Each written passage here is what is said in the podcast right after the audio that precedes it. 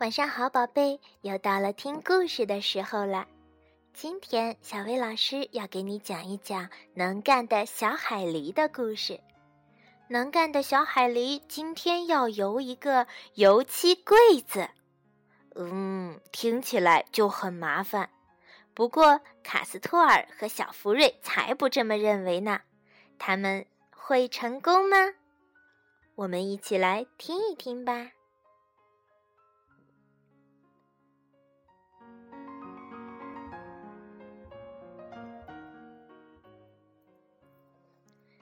今天，大海里卡斯托尔要给柜子刷油漆。这柜子真漂亮，小海狸小福瑞说：“你要放什么东西在里面呢？”我还不知道呢，卡斯托尔说：“我想先给它刷上油漆，你愿意帮忙吗？”“当然啦，非常愿意。”那我先把里面的搁板拿出来，再把门卸下来，这样油油漆就很方便了。好啊，那我们把它刷成什么颜色的呢？嗯，这个嘛，我还不知道呢。我知道，我们把它刷成彩色的。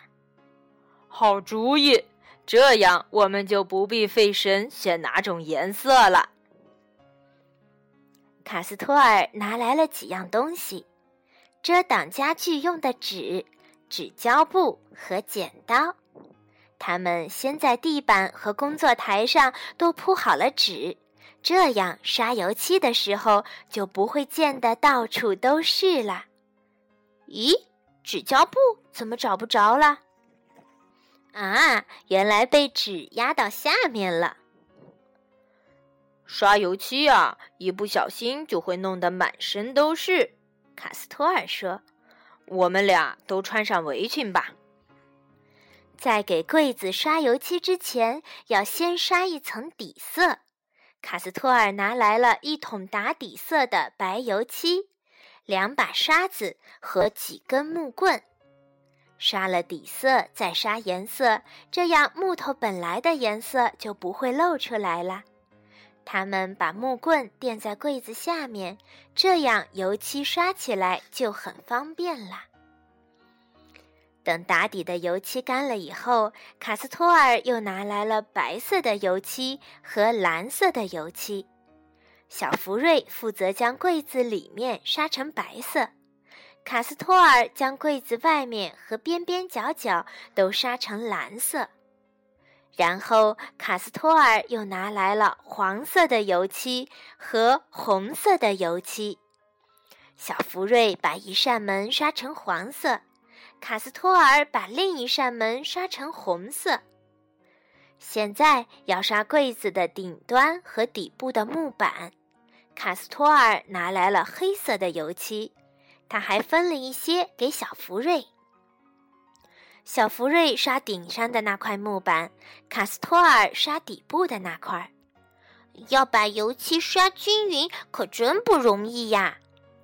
是啊，手要很平稳才行。我们已经刷了蓝色、白色、黄色、红色和黑色的，剩下这些搁板，你想刷成什么颜色的？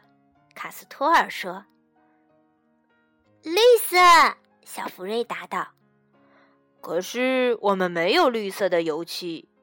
不过没关系，我们可以调出绿色来。宝贝儿，你知道怎么样可以调出绿色的油漆吗？就是用黄色加蓝色就能调出绿色来。”卡斯托尔说：“他取出黄色的油漆和蓝色的油漆。”然后把两种颜色的油漆倒进一个桶里搅拌起来。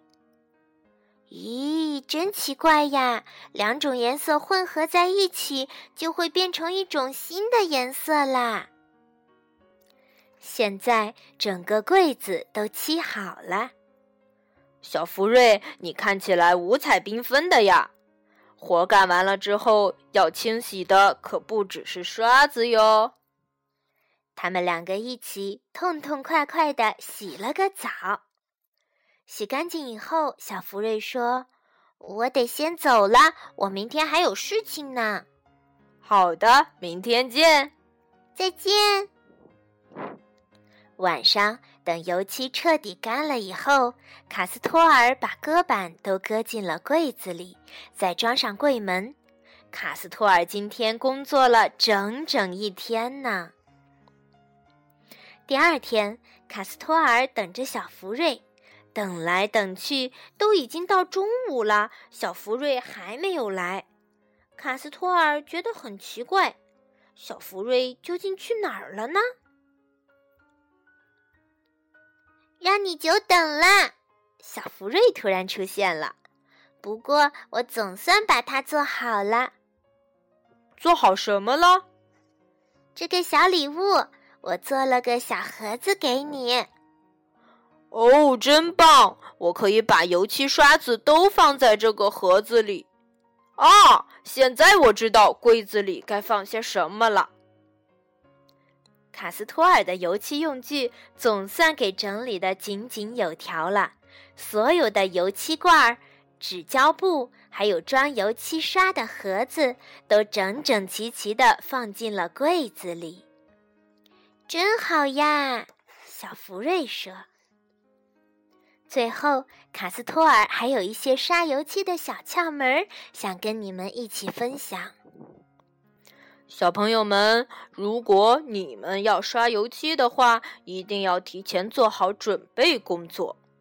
折家具用的垫纸，我是从商店里买的专用纸，你们也可以用报纸或者塑料膜。重要的是把东西都遮盖好，不要溅上油漆。另外，如果你们要刷油漆，一定要有耐心。如果你要刷好几层不同的颜色，一定要等第一层干了之后才能刷第二层，不然颜色就混得乱七八糟的了。另外，每次刷完油漆后，一定要把刷子洗得干干净净，这样下次再用时就很方便了。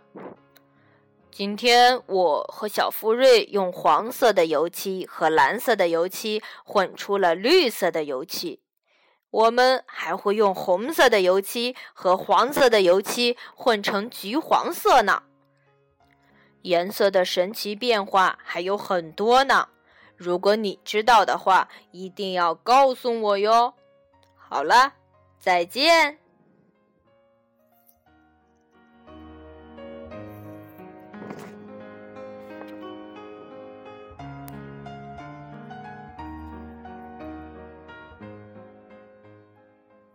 好啦，今天的故事就到这里了，晚安，宝贝。